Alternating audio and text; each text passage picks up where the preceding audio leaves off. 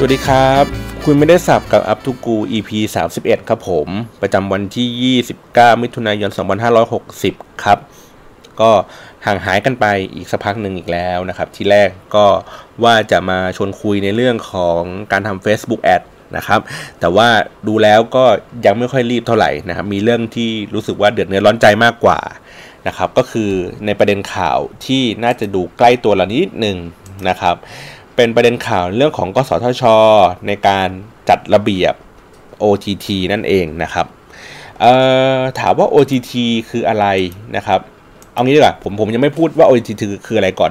กำลังจะบอกว่าในช่วงประมาณเดือน 2 เดือนที่ผ่านมาเนี่ยครับเราจะเห็นข่าวว่ากสทชเนี่ยทำอะไรบางสิ่งบางอย่างกับโซเชียลมีเดียอยู่พอสมควรนะครับ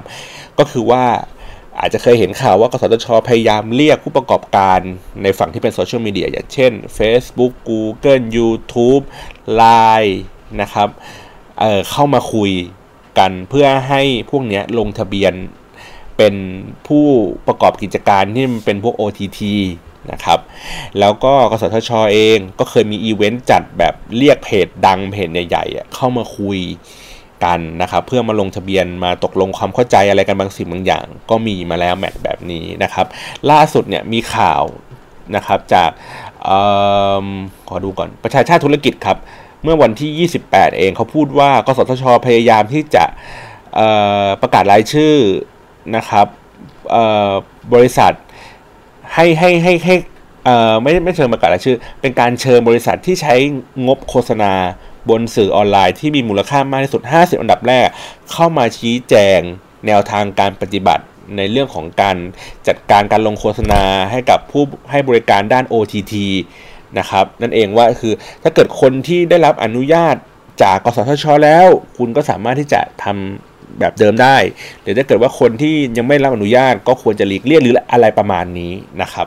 ทีนี้ผมก็มีเพื่อนเพื่อนที่เขาเป็นเพจดังๆนะฮะและเขาเข้าไปอยู่ในกวนของที่กสทช เรียกไปในกวนแรกนะครับกวนที่เป็น Facebook Page ดังเนี่ย ผมก็ถามเขานะว่า เฮ้ย เรื่องพวกนี้มันแชร์ได้ปะวะ อยากรู้เหมือนกันว่าไปคุยอะไรกัน แล้วก็ไปดีลอะไรกันมา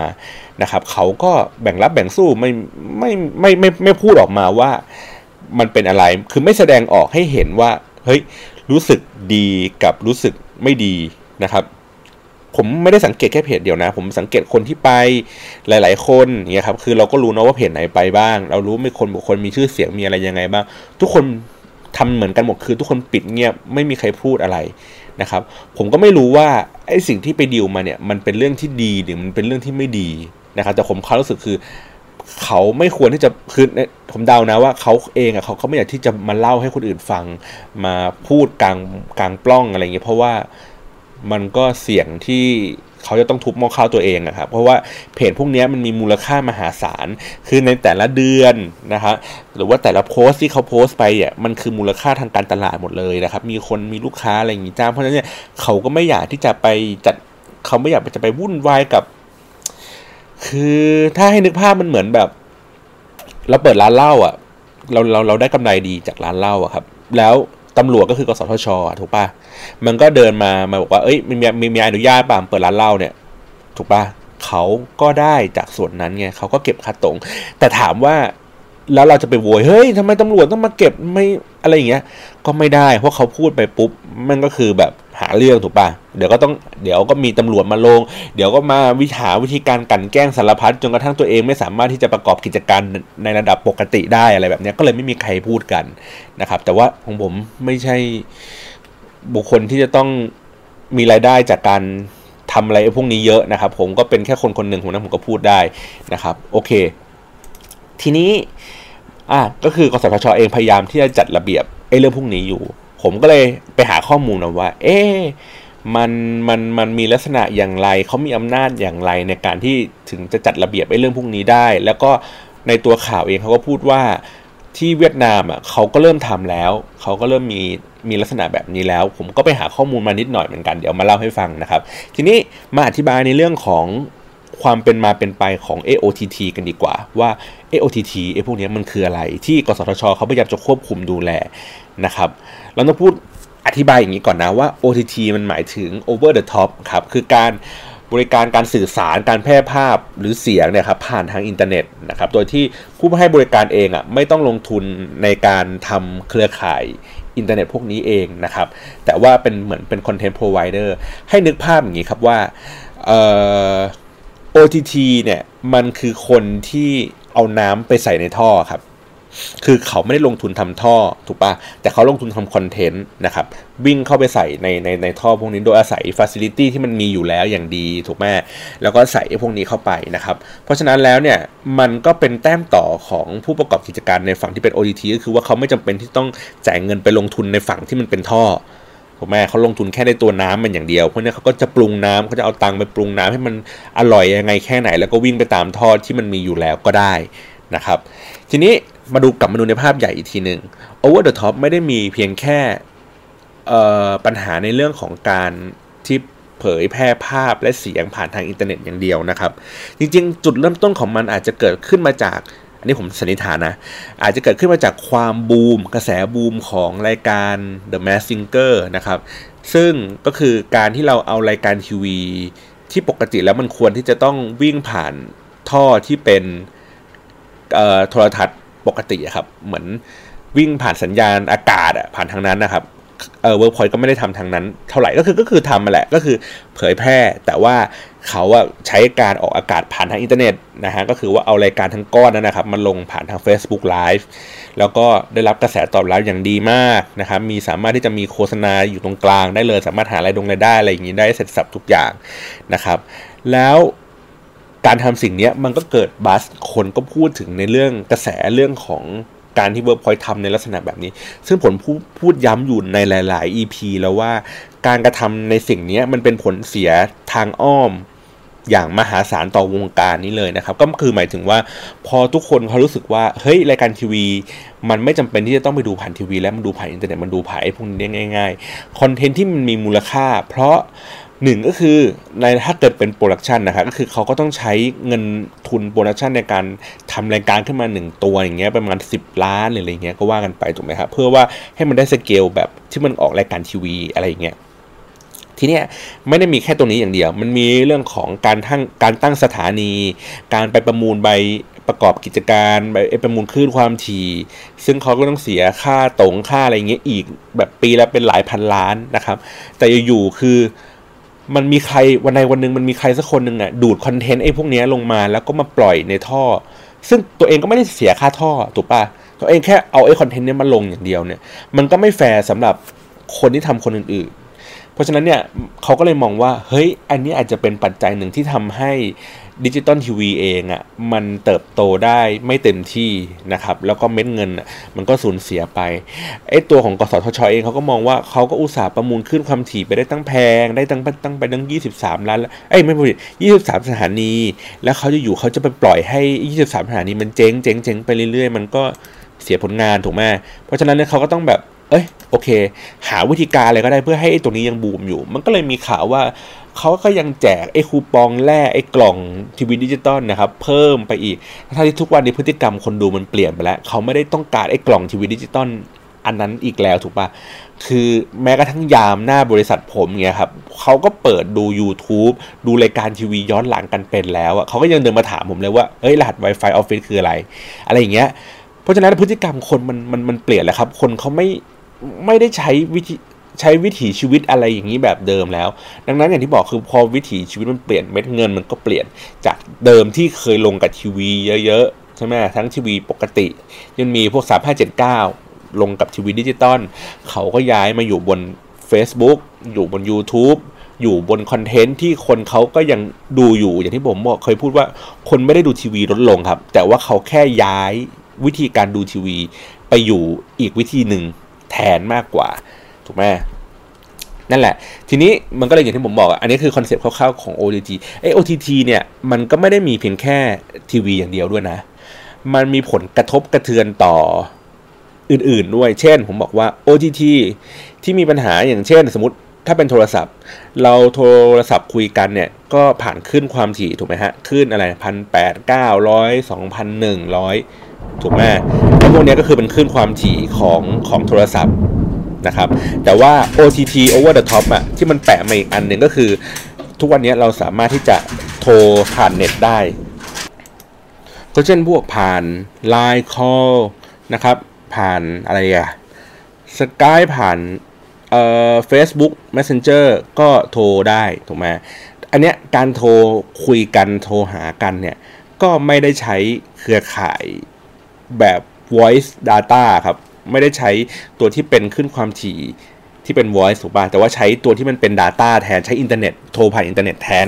ใช่ไหมอันเนี้ยผมก็เรียกว่าเป็น over the top ประเภทหนึ่งนะครับ หรือว่าการที่ส่ง message ที่ผ่านเครือข่ายมือถือนะครับ ปัจจุบันนี้ก็คือส่งผ่านเน็ต ก็คือส่งผ่าน Line ส่งผ่าน WhatsApp อะไรอย่างเงี้ยไอ้พวกเนี้ยก็เป็น over the top ในฝั่งที่เป็น messenger เหมือนกันนะครับ คือมันมีคอมมีอินเทอร์เน็ตเข้ามาทุกอย่างมันมี over the top อปอะไรอย่างนี้ได้หมด เพราะว่ามันสามารถวิ่งผ่านเครือข่ายอินเทอร์เน็ตได้หมดนะครับก็เลยบอกว่าไม่ได้มีเพียงแค่ทีวีอย่างเดียวนะ เพราะฉะนั้นแล้วเนี่ยคืออะไรก็ตามที่มันเป็นคอนเทนต์เป็นเนื้อหา เป็นสัญญาณภาพสัญญาณเสียงผ่านอินเทอร์เน็ตเงี้ยครับอันเนี้ยผมเขาก็จะเรียกว่า over the top หมดนะฮะเเพราะฉะนั้นเนี่ยในในในสิ่งเนี้ยถ้าเกิดในกสทชเวลาเขามองเขาก็มองว่าอ๋อถ้าเกิดว่าเราส่งหากันเองอะระหว่างคนเงี้ยครับ มันไม่มันไม่ต้องมีการจัดระเบียบ แต่ถ้าเกิดว่ามีคนที่แบบว่าคิดที่จะส่งไอ้เนื้อหาพวกนี้อย่างเป็นล่ำเป็นสันหาประโยชน์ได้จากการทำ over the top เนี่ย มันก็ควรที่ต้องมีการจัดระเบียบกันหน่อยนะอะไรเงี้ยมีการมาลงทะเบียน มีการมารับรู้รับทราบ จริง ๆ แล้ววงเล็บใหญ่ ๆ เลยก็คือว่า กูจะต้อง tax ในเรื่องของการการทำ transaction อะไรที่มันเป็นได้เงินได้ทองกูจะต้องเก็บภาษีจากพวกมึง นี่คือ key หลักสำคัญพยายามเขาถึงพยายามดิ้นรนในสิ่งนี้แล้วเขาก็พยายามอ้างว่าอ๋อเราจะมาจัดระเบียบเพื่อให้สังคมมันดีขึ้นนะ เราจะจัดเอ่ออันนั้นคือตอแหลกันไปเรื่อยๆครับคือสุดท้ายปลายทางคือเขาพยายามจะบีบมาบี้ แล้วก็รีดภาษีจากไอ้สิ่งนี้ให้ได้นะครับ ซึ่งซึ่งผมไม่ได้บอกว่าเฮ้ยการรีดภาษีจากไอ้สิ่งนี้เป็นเรื่องที่ผิดนะ คือ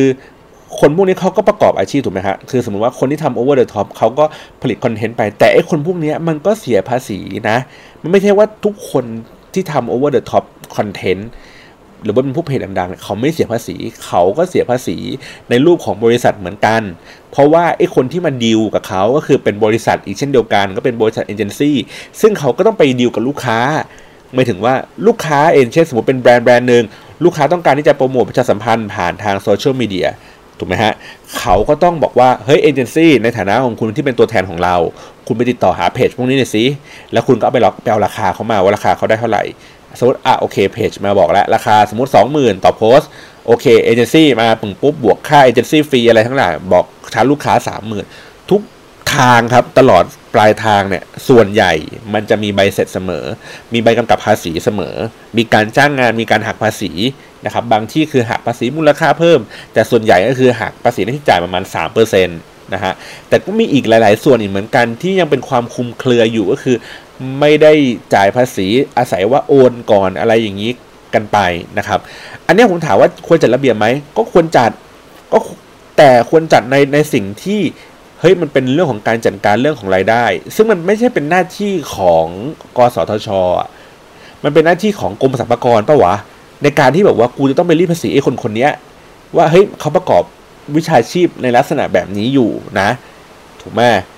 มันก็ควรที่จะต้องแบบให้หน่วยงานที่มันถูกต้องเหรอวะแต่ถ้าเกิดกสทชไปอะเวลาเขาไปพูดคือเขาก็ต้องดูในเรื่องของการจัดการเนื้อหาหรืออะไรต่างๆ เดี๋ยวผมก็ค่อยมาเล่าให้ฟังอีกทีนึงนะว่าว่าหน้าที่จริง ๆของเขาอะมันควรจะเป็นยังไง โอเค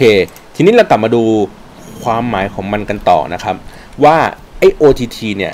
มันมัน ปกรณ์ในการรับชม OTT เมื่อกี้ผมพูดในเรื่องของคอนเทนต์แล้วเนาะว่ามันวิ่งเข้าไปอยู่ข้างในถูกไหมฮะ ทีเนี้ยอุปกรณ์ในการรับชม OTT มันไม่ใช่เป็นทีวีแล้วล่ะเพราะทีวีก็คือสมมติเป็นคลื่นความถี่ถูกไหมฮะทีวีก็คือตัวรับคลื่นความถี่นั้น แต่ทีเนี้ยพอมันเป็นอินเทอร์เน็ตปุ๊บอะไรก็ตามที่รับสัญญาณอินเทอร์เน็ตมันก็คืออุปกรณ์ในการรับชมไอ้พวก OTT เหล่านี้ เช่น พวกสมาร์ททีวีครับสมาร์ททีวีเช่น คือการดูทีวีผ่านทางอินเทอร์เน็ตอะไม่ได้ดูผ่าน คลื่นอากาศอย่างเงี้ยครับ อันนี้ก็เป็นอุปกรณ์ในการรับชม OTT ถูกไหมครับคอมพิวเตอร์ที่ต่ออินเทอร์เน็ตก็ใช่ สมาร์ทโฟนก็ใช่แท็บเล็ตแอปพลิเคชันต่างๆ ที่มีหน้าที่ในการดูทีวีนะครับอย่างเช่นพวก AIS Play หรือว่า Line TV อะไรพวกเนี้ยมันก็คือเป็นอุปกรณ์ในการรับชม OTT นะครับ อันเนี้ยก็รวมไปถึงตัวที่เป็น Set Top Box ต่างๆนะครับ แม้กระทั่งตัวที่เป็นเนี่ย Blu-ray Player ซึ่งถ้าถามว่าเออผมเห็นด้วยไหมกับการที่กสทชจะมาจัดระเบียบไอ้พวกอุปกรณ์ในการรับชมอะไรเงี้ยผมว่าโอเคนะ เพราะว่าอย่างเช่นมือถือทุกๆเครื่องเนี่ยครับกสทชก็เป็นคน approve เข้ามาจัดจำหน่ายอยู่แล้ว ก็คือเขาก็ต้องตรวจสอบว่ามันได้มาตรฐานนั่นนู่นนี่หรือเปล่าถูกไหมหรือว่า เป็นอุปกรณ์อย่างเช่นไอ้เนี่ยถ้าเป็น set top box หรือตัวที่เป็นไอ้พวก Android Box อะไรต่างๆเนี่ยครับที่มาจากจีนอย่างเงี้ยบางทีก็ต้องให้กสทชเขาเป็นคน approve หน่อยเนาะว่าเฮ้ยว่ามันโอเคทำงานได้ดีนะครับไม่ระเบิดไม่ช็อตนะครับแล้วก็มันก็นอกจากนี้มันก็รวมไปถึงลักษณะของผู้ให้บริการ OTT ก็คือคนที่สร้างคอนเทนต์เนี่ยเข้าไปอยู่ในนั้น คือไม่เกี่ยวกับฝั่งที่ ทำผลิตตัวอุปกรณ์รับชมนะ อันนี้คือคนที่ผลิตคอนเทนต์ขึ้นมานะฮะเขาก็จะแบ่งเป็นกลุ่มใหญ่ ๆนะครับ อย่างเช่น เป็นผู้ให้บริการ OTT อิสระ ก็คือเป็นเป็นเปิดพื้นที่เอาไว้เฉยเพื่อให้คนที่ใครก็ได้ครับเป็นบุคคลทั่วๆไป สามารถที่จะเป็นผู้ผลิตคอนเทนต์ได้อิสระ อย่างเช่นโซเชียลมีเดียทั่วๆไปพวก Facebook YouTube นะครับอันนี้ก็จะเป็นผู้ให้บริการในฝั่งที่เป็นคอนเทนต์นะครับ แล้วก็ อย่างเช่นพวกเป็น Netflix iFlix ต่างๆเนี่ยครับพวกเป็นแอปที่เป็นดูหนังนะครับพวกนี้ก็จะเป็นผู้ให้บริการในฝั่งนี้นะฮะทีนี้ก็จะมีคนที่เป็นผู้ผลิตคอนเทนต์ที่ให้กับผู้ให้บริการด้าน OTT ก็นึกภาพว่าถ้าเป็น Netflix ก็คือเป็นคนที่ผลิตคอนเทนต์ป้อน Netflix อีกทีนึงอะไรแบบนี้นะครับเป็นพวกซีรีส์ต่างๆ ก็ได้ แล้วก็ทีนี้ก็มีเป็นช่องรายการที่ให้บริการบน OTT ก็คือว่าช่องรายการโทรทัศน์นะครับ อย่างเช่น Workpoint นะฮะที่หรือว่าอะไรต่างๆ ที่เราสามารถดูรายการทีวีออนไลน์ได้ครับอันนี้เขาก็เรียกว่าช่องรายการโทรทัศน์ที่ให้บริการ OTT นะครับแล้วก็ผู้ประกอบการโทรคมนาคมที่ให้บริการด้าน OTT ก็อย่างเช่น AS ทำตัวที่เป็น AS Play ขึ้นมานะครับก็คือว่าสามารถดูรายการทีวีบนเครือข่าย AS ได้นะฮะผู้ให้บริการ Pay TV ในรูปแบบของ OTT นึกภาพง่ายๆเลยก็คือ True Vision Anywhere นะครับก็คือว่าสามารถที่จะรับชมรายการบนเพจทีวีของตัวเองอะผ่านทางมือถือผ่านทางแอปพลิเคชันได้นะครับ แล้วก็เป็นการร่วมมือกันกับระหว่าง OTT กับผู้ให้บริการโทรคมนะครับก็อย่างเช่นแบบจับมือจอยกันนะครับ เพื่อนพวกคุกหรืออะไรอย่างนี้ต่างๆ ก็ว่ากันไปนะครับ ซึ่งในลักษณะของผู้ให้บริการเหล่านี้มันจะมีทั้งบางรายก็คือบอกว่าเก็บค่าให้บริการ จากสมาชิกก็คือว่าสมาชิกก็ต้องจ่ายตังค์เพื่อให้เข้าถึงตัวเนื้อหาตัวนั้น อาจจะจ่ายเงินเป็นรายครั้งก็คือซื้อเป็นตัวหนังเข้าไปดูหนัง video on demand บนอินเทอร์เน็ตเป็นครั้งครั้งไป หรือว่าเก็บเป็นรายเดือนก็คือดูแบบเหมาๆนะครับ หรือผู้ให้บริการบางราย อย่างเช่น พวกเป็น YouTube Facebook ต่างๆ พวกนี้หรือว่าแม้กระทั่ง LINE TV เองอะก็จะไม่เรียกเก็บค่าบริการจากผู้ชมนะครับ แต่ว่าจะคิดเงินค่าบริการต่างๆเนี่ย จากเจ้าของคอนเทนต์เจ้าของสินค้าหรือบริการที่ต้องการที่จะลงโฆษณาผ่านแพลตฟอร์มของตนเองนะครับ ทีนี้เขาก็เลยบอกว่างั้นไอ้ตัวลักษณะการทำแบบนี้มันเกิดผลกระทบต่ออุตสาหกรรม โดยเฉพาะอุตสาหกรรมโทรทัศน์นะครับทีวีดิจิตอลเองเนี่ยแหละ เพราะว่าคนก็จะหันไปย้ายไปดูทางนั้นเยอะนะครับ ก็เลยกสทชเลยมีมตินี่ให้ OTT เนี่ยเป็นกิจการกระจายเสียงและกิจการโทรทัศน์แบบหนึ่ง โดยมีคณะกรรมการดังต่อไปนี้หนึ่งสามสี่ห้าว่ากันไป ทีเนี้ยผมก็สงสัยเว้ยว่าเฮ้ยแล้วเขาเอาอำนาจไอ้เนี่ยมาจากไหนวะทำไมมึงมีความมั่นใจมากว่ามึงมีอำนาจในการเรียกทุกคนนะเข้ามาคุยกับมึงได้นะครับ ผมก็เลยไปย้อนดูสิ่งที่เขาพูดว่าเป็นเขาเรียกไงนะ เป็นอำนาจของเขาอะครับมันเขาใช้อำนาจจากพระราชบัญญัติการประกอบกิจการ กระจายเสียงและกิจการโทรทัศน์พศ 2551 นะครับ ในมาตราที่ 7 เนี่ยเขาก็พูดเลยว่า ผู้ใดประกอบกิจการกระจายเสียงและกิจการโทรทัศน์จะต้องมาขอรับใบอนุญาตจากคณะกรรมการก็คือไอ้คนเมื่อกี้แหละที่ที่บอกกสทชนี่แหละแล้วก็ให้คณะกรรมการมีอำนาจในการกำหนด ลักษณะกิจการที่ไม่ถือเป็นการประกอบกิจการกระจายเสียงและกิจการโทรทัศน์ตามพระราชบัญญัตินี้ หมายถึงว่าสอดคล้องกับสิ่งที่เขาทำเมื่อกี้เลยครับ เมื่อกี้เขาเลยบอกว่า โอ้จากทั้งหลายทั้งปวงเหล่านี้มา ดังนั้นเขาจึงประกาศว่าสิ่งที่ทำกันเป็น OTT เนี่ย มันคือกิจการโทรทัศน์และกิจการกระจายเสียงในรูปแบบหนึ่งนะครับ ดังนั้นเมื่อมันเป็นในรูปแบบหนึ่ง คุณก็ต้องควรที่จะมาขอใบอนุญาตนี่นี่คือใช้กฎหมายในลักษณะแบบนี้นะครับ ซึ่งถามว่ามันแปลความหมายในอย่างนี้ได้ไหมเนี่ย มันก็กฎหมายมันก็เขียนกว้างๆครับ มันก็สามารถจะตีความเป็นสิ่งที่เขาอ้างและให้เป็นอำนาจของเขาก็ได้ หรือมันอาจจะตีความคือเหมือนว่าถ้ามีเอกชนฝ่ายไหนที่แบบว่าห้าวเป้งหน่อยนึงอะไรอย่างเงี้ยอยากจะให้เขาไปตีความไอ้คำคำเนี้ยคำว่ากิจการกระจายเสียงและกิจการโทรทัศน์เนี่ยให้ออกมาว่าเฮ้ยมันรวมถึง OTT หรือเปล่าเนี่ยเพราะว่าใน พระราชบัญญัติเนี่ยครับเขาพูดว่ากิจการกระจายเสียงหมายถึง กิจการกระจายเสียงตามกฎหมายว่าด้วยการจัดสรรองค์กรขึ้นความถี่และกำกับกิจการวิทยุกระจายเสียงอะไรอย่างนี้ว่ากันไปถูกไหมฮะแล้วกิจการโทรทัศน์ก็กิจการโทรทัศน์ว่าด้วยตามกฎหมายนั่นนู่นนี่นะครับแล้วก็กิจการโทรทัศน์ที่ใช้ขึ้นความถี่หมายถึงว่า อันนี้คือเป็นกิจการกระจายเสียงและกิจการโทรทัศน์ที่ต้องขอการรับการจัดสรรขึ้นความถี่จากผู้มีอำนาจอะไรแบบนี้ ปัญหาของมันก็คือในกฎหมายมันเองอะ่ะ กิจการกระจายเสียงเนี่ยครับ ที่เขาอ้างข้อมูลในมาตรา7เนี่ยมันมันมันมีมันใช่กับ OTT หรือเปล่า แค่นั้นเองนะครับ เพราะว่า OTT เองอะถามว่ามันมันมันมันคือคนที่กระจายเสียงถูกไหมใช่ กระจายภาพโทรทัศน์ไหมใช่ แต่เขาไม่ได้ต้องขอใบอนุญาตจากไอ้สิ่งนี้ไง ถูกไหมแต่คุณกำลังแบบเหมือนใช้อำนาจตัวเองเอาช่างมันเถอะเดี๋ยวอย่าไปสนใจอะไรมันมากแล้วจะได้ไม่ไม่งั้นเดี๋ยวเล่าไม่จบนะครับโอเคนั่นแหละเขาก็เลยบอกว่าใช้อำนาจเนี้ยในการทำตัวนี้ขึ้นมานะครับแล้วเขาก็อ้างว่าโอ้ยเนี่ยคนสมัยเนี้ยดูกันเยอะแยะนั่นนู่นนี่ แล้วก็ที่สำคัญเขาบอกว่า โอ้ย เวียดนามนี่นี่นี่เขาใช้คำว่าสำหรับแนวทางการปฏิบัติในลักษณะแบบนี้นะไม่ใช่ประเทศไทยประเทศแรกที่รีเริ่มนะครับ ประเทศเวียดนามเนี่ยก็นำมาใช้ในการกำกับผู้ให้บริการ OTT เช่นกัน โดยเรียกบริษัทเจ้าของโฆษณารายใหญ่มาสั่งการ แต่ของกสทชเนี่ยแค่เป็นการดำเนินการตามกฎหมายที่มีการรองรับอย่างชัดเจน เฮ้ยเราทำตามกฎหมายนะเว้ยเฮ้ย ทีนี้ผมก็เลยไปหา ว่าและไอ้เวียดนามเนี่ยครับที่เขาบอกเนี่ยว่าเฮ้ยเป็นการเรียกเรียกคนเข้ามาคุยกันเนี่ยอย่างเงี้ยอย่างที่เขาอ้างเนี่ยมันจริงไหมนะครับ ความพีคของมันก็คือว่ามันมีหนังสือหนึ่งเล่มครับ ไม่หนึ่งสือหนึ่งเล่ม มันมีเอ่อเขาก็มีบทความนี่แหละเขาก็บอกว่าเอ้ย OTT โดยกระทรวงเนี่ยแหละครับ เหมือน ICT บ้านเราเนี่ยแหละ ก็คือเรียกมาคุยกันนะครับ เรียกมาดราฟนั่นนู่นนี่อะไรอย่างงี้กัน ทีเนี้ยมันก็มีข้อคอนเซิร์นครับจากจากคนนี้นี่เขาบอกว่าตัวเขาเป็นตัวแทนของ The Internet เอ้ย The Asia Internet เอ่ออะไร correlation นะครับ ก็คือว่าคนที่ทำอุตสาหกรรมในในลักษณะในฝั่งที่มันเป็นอินเทอร์เน็ตประกอบไปด้วย Apple, eBay, Facebook, Google, Salesforce, LinkedIn, YouTube, Twitter นะครับ ก็คือว่าเขาก็อยากจะ กำหนดเนี่ยมีความ concern ในเรื่องนี้ว่าที่เวียดนามเนี่ยออกกฎลักษณะแบบนี้มานะครับ ว่าเขากลัวว่ามันจะเป็นการที่แบบกีดกันทางการค้ามันดูไม่เป็น fair trade ต่างๆนะครับเนี่ยเขาก็จะพูดในเรื่องพวกนี้มาว่าตัวตัวโอเปอเรเตอร์เองอะ่ะไม่ควรที่จะมีพลังมีอำนาจในการบล็อก หรือปิดกั้นตัวที่เป็น OTT Service นะครับ ไม่ควรจะคิดค่าบริการซ้ำ นะครับ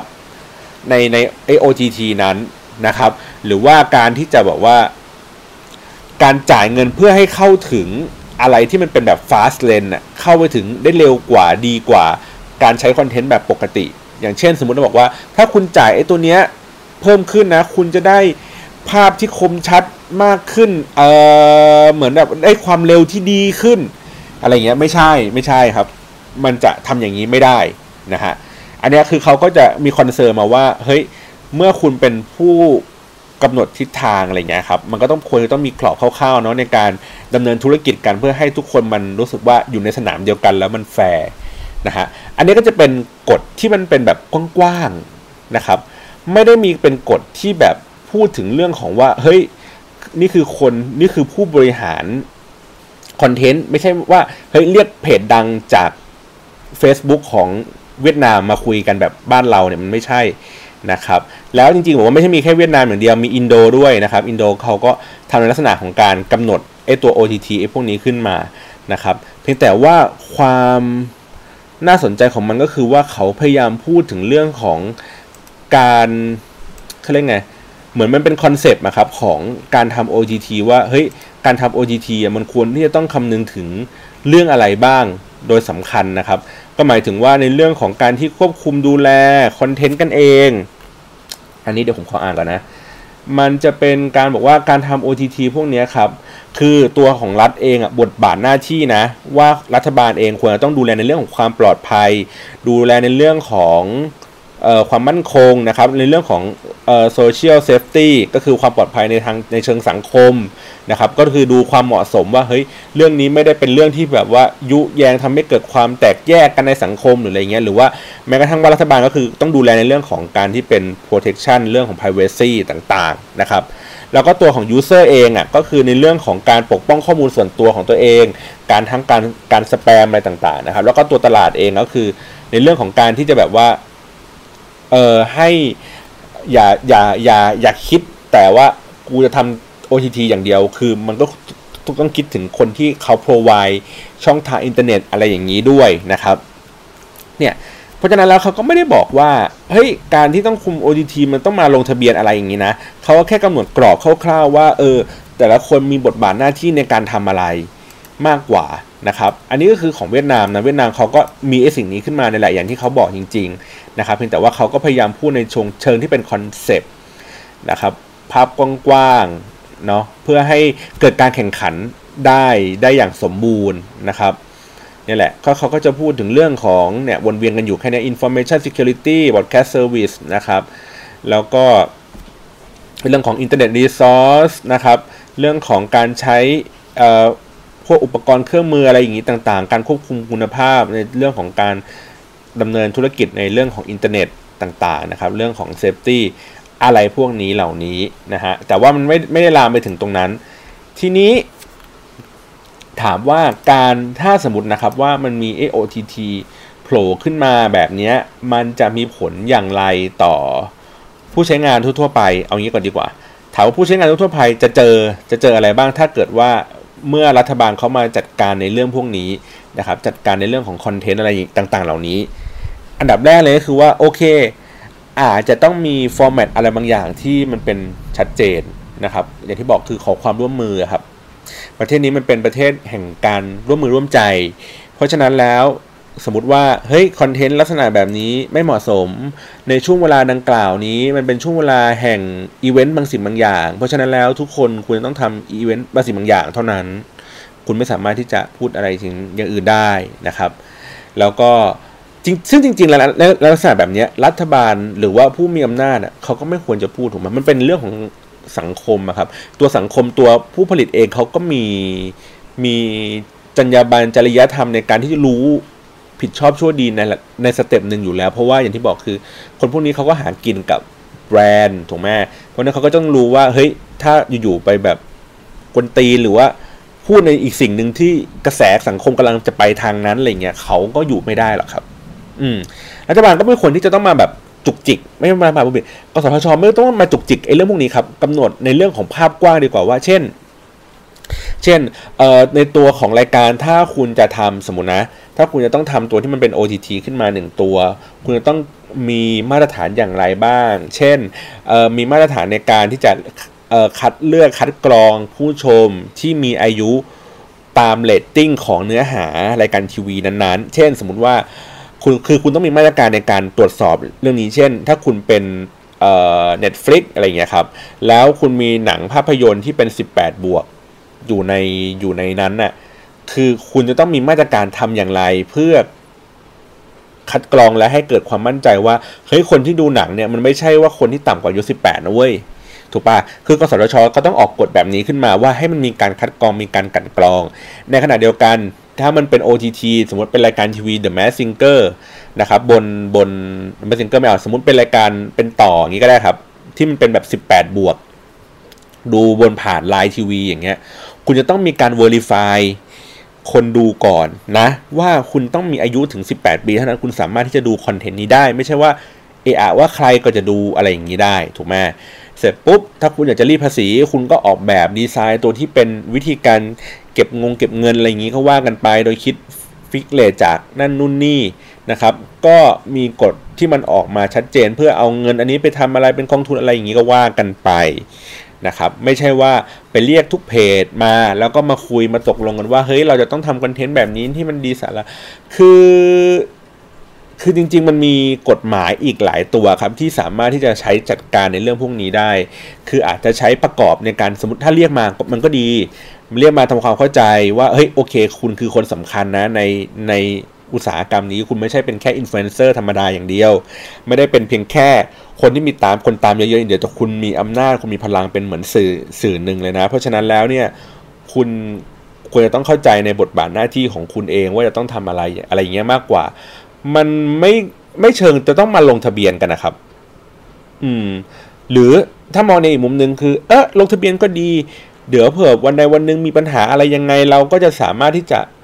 เเรียกให้เขามาคุยมาจัดการมาลบอะไรอย่างนี้ได้ แต่ถามจริง ๆ เหอะรัฐไทยหรือว่าหน่วยงานราชการไทยเคยทำลักษณะที่มันเป็นอะไรแอคทีฟขนาดนั้นหรอ ก็ไม่นะ ผมแค่มีความรู้สึกว่าเวลาที่อ่านข่าวเจอไอ้เรื่องที่กสทชทำอะไรกับ OTT เนี่ย มันมีความรู้สึกว่า กูอยากจะโชว์พาวว่ากูมีพลังในการเรียกทุกคนมาซิโรลาบได้นะครับ มันเป็นมันเป็นลักษณะแบบนี้มากกว่า มันเพราะฉะนั้นเนี่ยพอผมเลยจับอาการว่า เฮ้ย แล้วไอ้คนที่เขาไปแล้วเขารู้สึกว่าเขาได้ประโยชน์อะไรจากการที่ไปพบกับกสทชหรือเปล่า ทุกคนมันก็ไม่มีใครพูดว่าเฮ้ยกูได้ประโยชน์ว่าเฮ้ยเฮ้ยกูรู้สึกว่าเออกูไม่ได้ทำเพจธรรมดาไว้กูแม่งแม่งเป็นสื่อ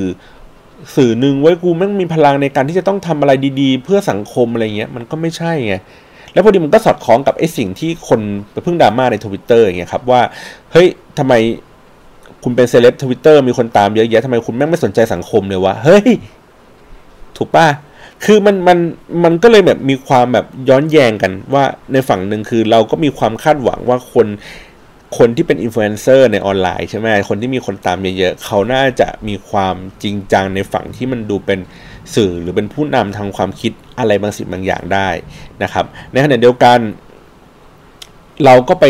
เหมือนแบบ อ้ฝั่งนึงมันก็บิ้วว่าเฮ้ยคุณต้องเป็นอย่างนี้อย่างนั้น แต่ไอ้คนที่เขาเป็นอยู่เขาก็บอกว่าเฮ้ยกูก็ไม่เคยคิดว่ากูจะต้องเป็นใครเลยนะ กูก็แค่มีความสนุกในการพูดถึงชีวิตกูไปเรื่อยๆ พูดถึงความชอบของกูเช่นกูชอบหมาชอบแมวกูก็โพสแต่ไอ้เรื่องพวกนี้อย่างเดียว กูไม่เคยมีความรู้สึกว่ากูจะต้องเป็นสื่อที่ดี เป็นคนที่ออกมาปกป้องหมาแมวหรืออะไรเงี้ยก็ไม่ใช่เป็นแบบนั้นถูกไหมเพราะฉะนั้นแล้วถามว่า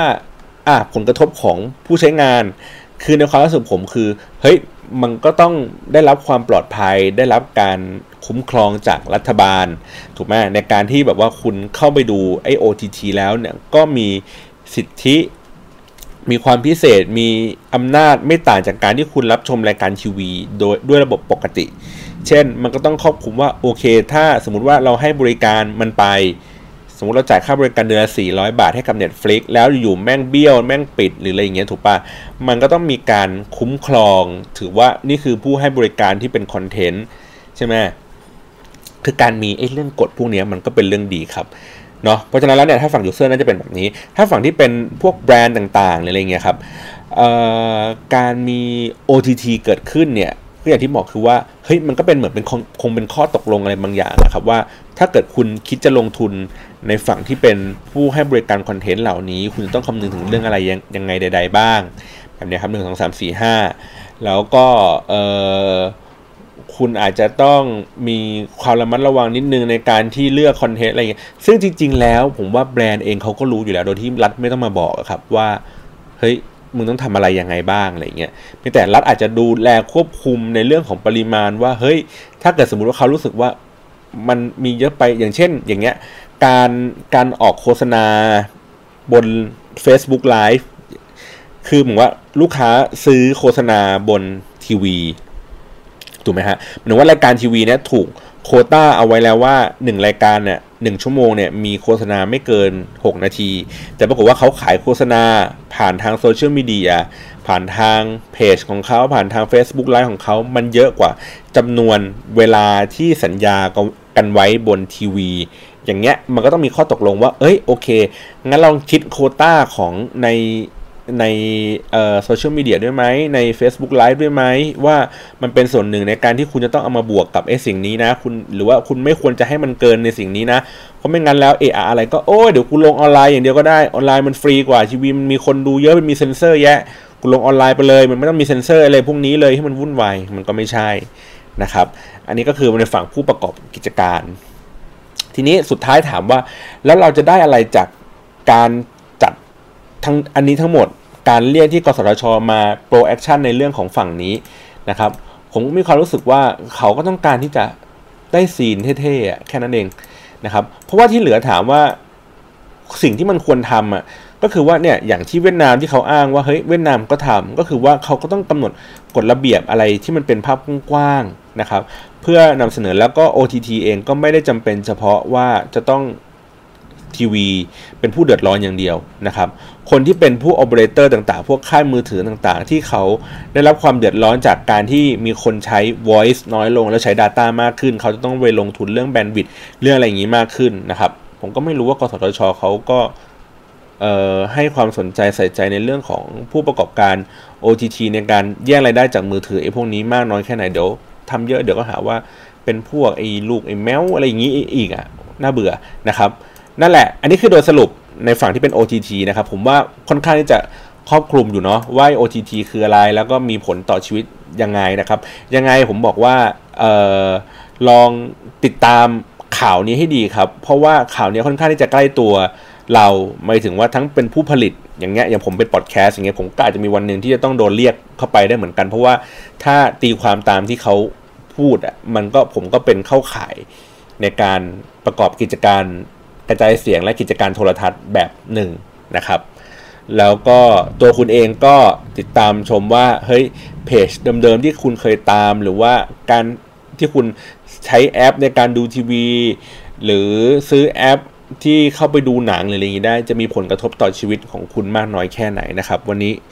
ดึกแล้วครับ เสียงฟ้าร้องค่อนข้างดังเชียแหละ วันนี้ขอบคุณสำหรับการรับฟังมาก แล้วก็สัญญาว่าในคราวหน้าก็จะมาพูดในฝั่งที่เป็นเรื่อง Facebook แอดแล้วล่ะนะครับ ขอบคุณมากครับ สวัสดีครับ